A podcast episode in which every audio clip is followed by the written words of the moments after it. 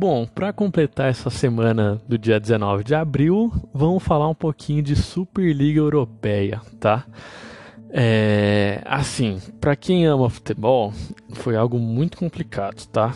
E porque assim, até tem uma imagem que eu botei no, no blog escrito que eu amo muito, que que está escrito assim em inglês, né? Created by the poor, stolen by the rich. Ou seja, criado pelos pobres e roubado pelos ricos. Então, assim, infelizmente o dinheiro ele está corrompendo a essência do futebol, tá? Então, assim, vamos falar um pouquinho sobre, sobre essa Superliga Europeia e por que ela foi rechaçada por todos os torcedores é, de todo mundo, não só dos clubes envolvidos, certo? Bom, no dia 18 de abril de 2021 surgiu uma notícia da criação de uma nova competição europeia de clubes que abalou todo o mundo do futebol, certo? E os amantes desse esporte bretão, eles ficaram desacreditados, e eu me incluo nessa, nessa jogada, tá? É, essa competição, a Superliga Europeia, ela é uma representação micro e futebolística do que é o cenário internacional, certo? Com países centrais, países em desenvolvimento e instituições controladas pelos mais fortes. Então, assim, dá pra gente comparar essa Superliga Europeia com o que acontece é, com os países, tá? Não só ligar o futebol com os países, tá? Bom, primeiramente vamos dar uma breve passada nas competições e depois eu explico o porquê é, a gente pode fazer essa comparação de países e Superliga, tá? Primeiro, nossa linda e querida Champions League, que é o campeonato mais charmoso do mundo e ele funciona da seguinte maneira: são 32 times de mais de 10 países, tá? Desses 32 times, eles se dividem em 8 grupos com 4 times em cada, tá? Eles jogam entre si seis jogos dentro de seis jogos, três dentro de casa e três fora de casa, tá? Os dois melhores de cada grupo eles avançam às oitavas de final. Os quatro, os quatro melhores terceiros colocados vão para a Europa League, que é outra competição europeia. Para quem acompanha mais futebol sul-americano, a Champions é como a Libertadores e a Europa League é como a Sul-Americana, certo? Bom, os 16 clubes que avançam às oitavas de final, eles jogam jogos de mata-mata, com jogos de ida e volta, sendo assim até a semifinal, certo? E a final é disputada em um jogo só. Esse ano foi adicionada também a Conference League, tá? Que é uma, uma terceira competição europeia continental que, que levam os países assim que estavam países, países não, desculpa, times de meio de tabela, certo? Bom, a UEFA Union of European Football Association, que é a instituição máxima do futebol europeu, ela anunciou no dia 19 de abril mudanças na Champions League para a temporada 2024-2025, tá? E elas darão um novo formato ao torneio. Bom, serão 36 países de times de 36 times de 10 de mais de 10 países. Então eu tô confundindo, tá complicado. Bom, esses times eles estarão organizados em uma liga, ou seja, em uma tabela de pontos corridos, tá? Como um campeonato nacional. Os clubes eles terão 10 jogos aleatórios, pelo que eu entendi, tá? Sendo 5 em casa e 5 fora. E os adversários serão sorteados pelo famoso método dos potes com bolinhas, tá? Serão provavelmente 4 potes com 9 bolinhas e cada time enfrentará pelo menos um adversário de cada pote tá? Então, assim, não são mais grupos, são adversários aleatórios e você vai ficar sabendo no começo da, da competição, quando for sorteado, quem você vai pegar, para onde você vai, quem você vai receber em casa, tá? Os oito primeiros mais bem classificados irão automaticamente para as oitavas, tá? Os clubes que estiverem nas posições de nono colocado ao 24 colocado, eles disputarão entre si jogos de mata-mata, tá? O nono com o 24, o décimo com o 23 e assim vai. Dois jogos, um de ida e um de volta, tá? Então, quem passar desses jogos se classificam com os oito primeiros e vão para as oitavas, tá? Aí segue no formato anterior, mata-mata em dois jogos até a semifinal e final em um jogo único, tá? Assim, como vocês perceberam, é um formato levemente confuso, mas que talvez com outros ajustes e apoio dos clubes, ele pode vir a ser um, bar um baita torneio, tá? Ele é mais rentável, mais equilibrado e com maior, maior possibilidade de dar zebras. E a pessoa que vos fala, ela ama zebras, tá? Tanto que hoje ela está torcendo para a Noruega passar da Holanda e se classificar para a Copa, tá? Imagina, Noruega vai direto para a Copa e a Turquia vai para a repescagem, a Holanda fica de fora. Por mais que eu ame a Holanda, mas que zebra maravilhosa, maravilhosa, tá?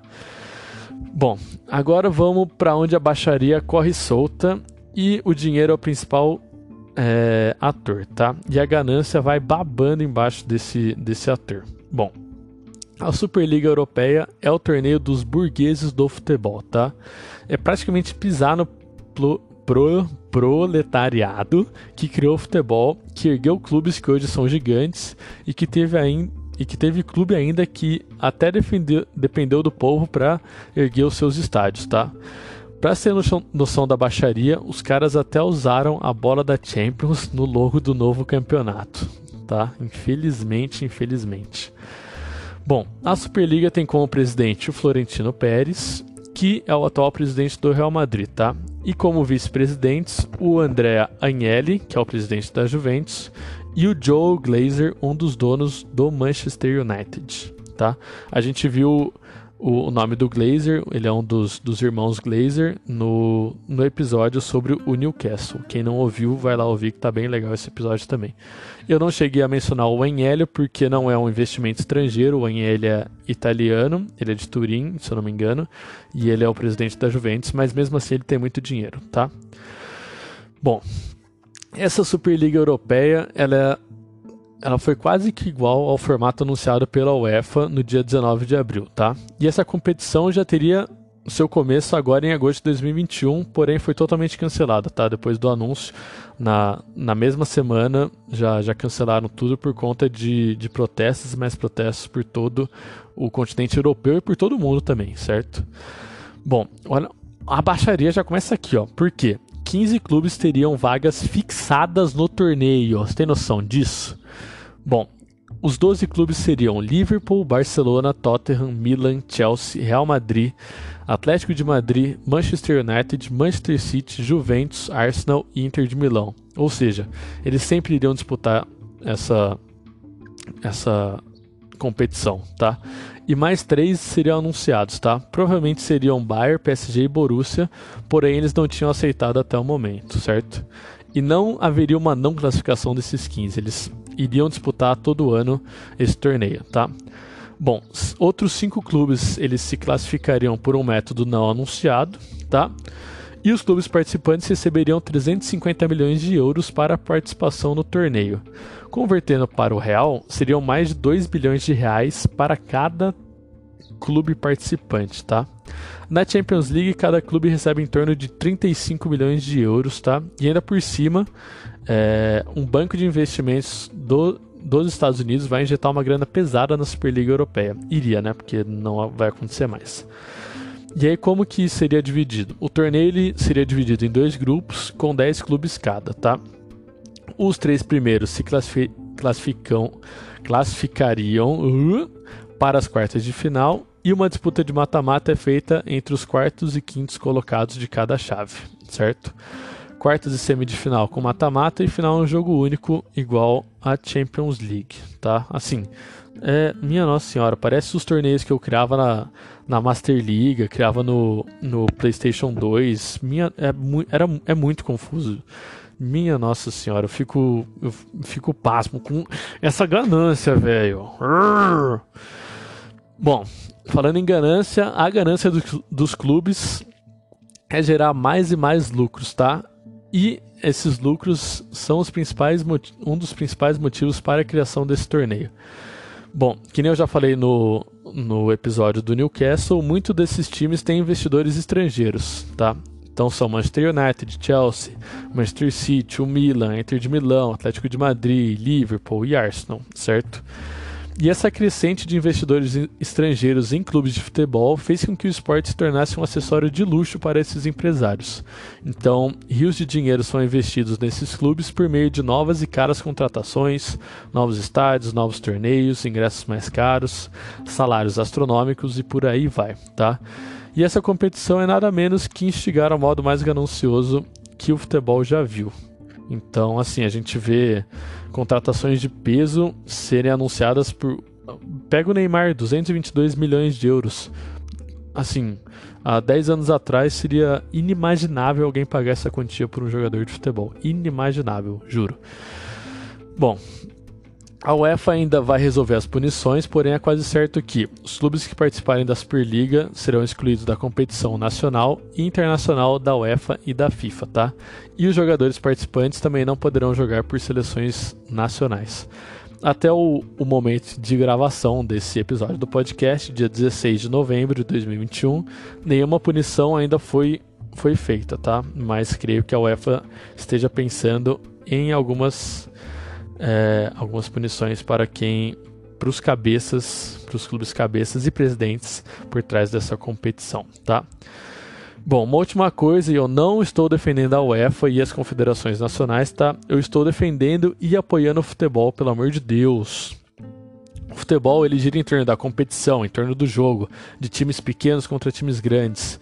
E a criação de torneio para deixar os mais ricos e poderosos com mais dinheiro e mais poder, ela faz com que o futebol ela perca sua essência, tá? Sua beleza e seu poder em deixar qualquer um feliz com o jogo de Champions League, tá?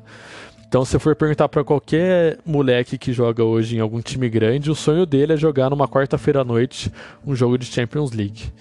Então, o dinheiro sim já é parte do meio futebolístico, porém não, não se deve ser usado para criar uma disparidade entre os clubes, mas sim deixá-lo mais competitivo, tá? Então a gente tem um exemplo esse ano do, do West Ham, tudo bem que ele foi, parte dele foi comprado recentemente por um investidor tcheco, mas o West Ham, por ser, assim, é um clube histórico na Inglaterra, mas ele estava vindo numa decadência assim, ele está voltando a crescer. Nesse ano de 2021, eles estão em terceiro na, na Premier League. Eles já eliminaram United City, se eu não me engano, da Copa da Liga, Liga Inglesa. Eles ganharam do Liverpool, ganharam do Leicester, que são times assim do de um patamar mais elevado ali na Inglaterra. E o West Ham ele está mostrando que não é só dinheiro que conquista resultados, e não é só dinheiro que que vive o futebol, certo? Então é uma campanha para a gente ficar muito de olho, porque não são investimentos astronômicos, não são jogadores de, de nome, só que eles estão fazendo o que o futebol é, é, tem como meta, né? Fazer times pequenos ganharem times grandes, ter zebras, ter um futebol bonito, ter um futebol pegado, um futebol aguerrido. Então o West Ham é um time que hoje é, tirando os grandes, é um, é um clube que está tá mostrando um futebol diferente, certo? Bom, Dia, você só falou de futebol, tô cansado, não aguento mais ouvir de futebol.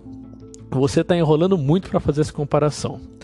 Você que estava ansioso, agora vamos comparar o futebol e o cenário internacional, tá? Por quê? Ambos são incrivelmente muito parecidos, tá bom? Assim como todos os países participam do cenário internacional de um meio ou de outro, Todos os países, acho que sem exceção, possuem dois ou mais times de futebol, tá? E estes se conectam por meio de competições internacionais. Então, por exemplo, se na OMC se tem o comércio entre, vamos supor, Estados Unidos e Papua Nova Guiné, eu não sei se existe isso, tá? Provavelmente deve existir. Mas se tem esse comércio entre dois países muito díspares, tá? No futebol, no Mundial de Clubes, a gente tem um gigante europeu contra algum time da África ou da Oceania, tá? Então, por exemplo, no último Mundial de Clubes teve Palmeiras e, e Tigres, que é Brasil e México, é uma relação até próxima, e teve é, quem foi o time mesmo? Bayern de Munique e Al Ahly. Então, assim, Alemanha e eu acho que é do Egito, eles são do Egito, se eu não me engano. Assim, é uma comparação são países totalmente diferentes. Não sei se eles têm negociações comerciais, mas enfim, se pegar um, um, Egito e uma Alemanha, são países no cenário internacional totalmente diferentes, tá? O, o Egito é só uma potência regional, a Alemanha é uma potência mundial. Então, eles, o futebol e o cenário internacional eles se, se parecem muito, tá? E o futebol europeu é, sem sombra de dúvidas, a elite do futebol mundial, tá? E está concentrado em países que também são centros mundiais, como Alemanha, França e Inglaterra, além de Itália e Espanha, tá? Itália e Espanha elas não estão tão no centro mundial recentemente, mas elas estão no, no velho continente, elas são parte da União Europeia, então são países que merecem destaque, certo? E por trás dos clubes ainda os investimentos de dinheiro advindos do petróleo que movimentam o cenário internacional também, tá? Países que são extremamente ricos, porém mesquinhos, como a Arábia Saudita e Catar. Há ainda dinheiro de outros países, como Rússia, Estados Unidos e China, que são centros do sistema internacional, tanto político como financeiramente. Ou seja, o futebol está extremamente atrelado aos poderes do cenário internacional. E vamos, assim, vamos tentar comparar a Superliga em vez de clubes, vamos botar, botar países, tá? Então a Superliga seria como, em um mundo hipotético, China, Rússia, Estados Unidos, França, Alemanha, Itália, Espanha, Portugal, Reino Unido, Noruega, Suécia e Holanda, tá? Formassem um plano comercial no qual eles negociariam entre si. Haveriam três países que entrariam nesse meio por conta de convites, como por exemplo Japão, Austrália e Suíça. E de acordo com o PIB anual de cada país, é, os cinco países que eu vou falar agora, eles entrariam por um ano nesse cluster comercial, tá? Podendo provavelmente ser Brasil, Índia, Canadá, México e Israel. Essa é a Superliga, a elite sempre se enriquecendo e os países em desenvolvimento sofrendo com falta de, de recursos, tá? Assim, concordo que o Brasil não está num, num patamar bom para ser aceito nessa hipotética Superliga, mas pelo PIB é um país a ser considerado, certo? E, e assim, a Champions League é como se fosse a OMS, tá? Em discursos e palestras prezam pelo bem da humanidade de modo igualitário e justo, porém, por trás do seu fun funcionamento, a elite que manda, os países centrais, tá? Que investem dinheiro para terem benefícios como a vacina contra a Covid. Então a gente está vendo países, por exemplo, como Estados Unidos, que tem excesso de vacina, eles não estão dispostos a, a, a dar vacinas para outros países e então essas vacinas estão estocadas ali e ninguém está tomando, infelizmente, tá? Bom, o dinheiro, por mais que a instituição insista que não, é o material que faz funcionar a Organização Mundial da Saúde. E por causa disso é necessário ter benefícios para esses países investidores. Então, assim, por mais que a, OMS ela tenha acho que é a COVAX, né? Se eu não me engano. Ela, ela preze por uma distribuição igualitária e justa da vacina, não é isso que acontece no mundo, infelizmente, tá? Bom, os próximos capítulos dessa guerra do, no futebol europeu vão dar muito o que falar e o, um dos capítulos já foi adicionado na, na grade da série, que foi a compra do Newcastle por meio de, do fundo público saudita, certo? Que foi uma compra muito controversa por por ser parte de um país, por vir de um país que que é uma ditadura, tá? Uma ditadura baseada na Sharia, que nem o Talibã. Então, assim, o dinheiro por trás do investimento no futebol é, é, ele é conseguido por muito sangue, muito, muita tortura, muita falta de direitos civis, tá? E, civei, e direitos igualitários entre a população ali na Arábia Saudita. Bom, esse é um pouquinho da Superliga que abalou o mundo do futebol. Assim, prezo por tudo que, não sei no que vocês acreditam, mas prezo pelo que vocês acreditam que essa Superliga não aconteceu. Porém, às vezes a gente tem alguns jogadores como o Chiellini falou que a Superliga poderia acontecer. Só que, assim, o que ele está para aposentar também já já, ele não vai jogar e não tem o porquê ele falar disso, certo? Então espero que a Superliga tenha sido guardada num cofre a sete chaves e ninguém abra de novo, porque é, só vai per fazer perder a essência do futebol, não só europeu, mas do futebol mundial, tá? Vai ficar chato, vai ficar uma Master Liga do, dos tempos de PS2. Certo? Bom, rapazes e moçoilas, é isso mais um episódio antigozinho sobre a Superliga Europeia. Espero que vocês tenham gostado e até a próxima, que provavelmente vai ser amanhã, sobre o Paquistão, certo? Um beijo, um abraço e desfrutem dessa terça-feira ensolarada.